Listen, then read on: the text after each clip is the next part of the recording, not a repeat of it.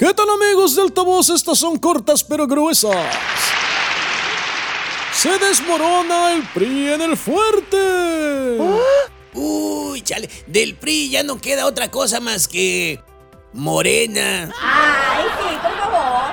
¿Cómo está eso de que... Ya me entiendes cómo es.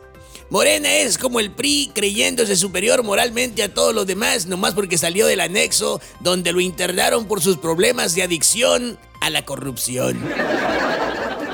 Así es como lo escuchas, hermano. Yo antes era bien corrupto, pero como ya no estoy en el PRI, ya se me quitó.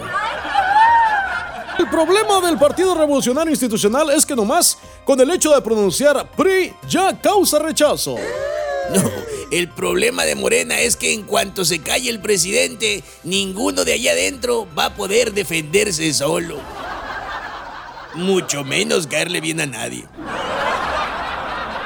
Me imagino qué es lo que pasará en cuanto salga López Obrador y lleguen las nuevas encuestas. No, hombre, que nos van a llegar las encuestas y le van a poner una pela a todos, pero a todos de todos los partidos.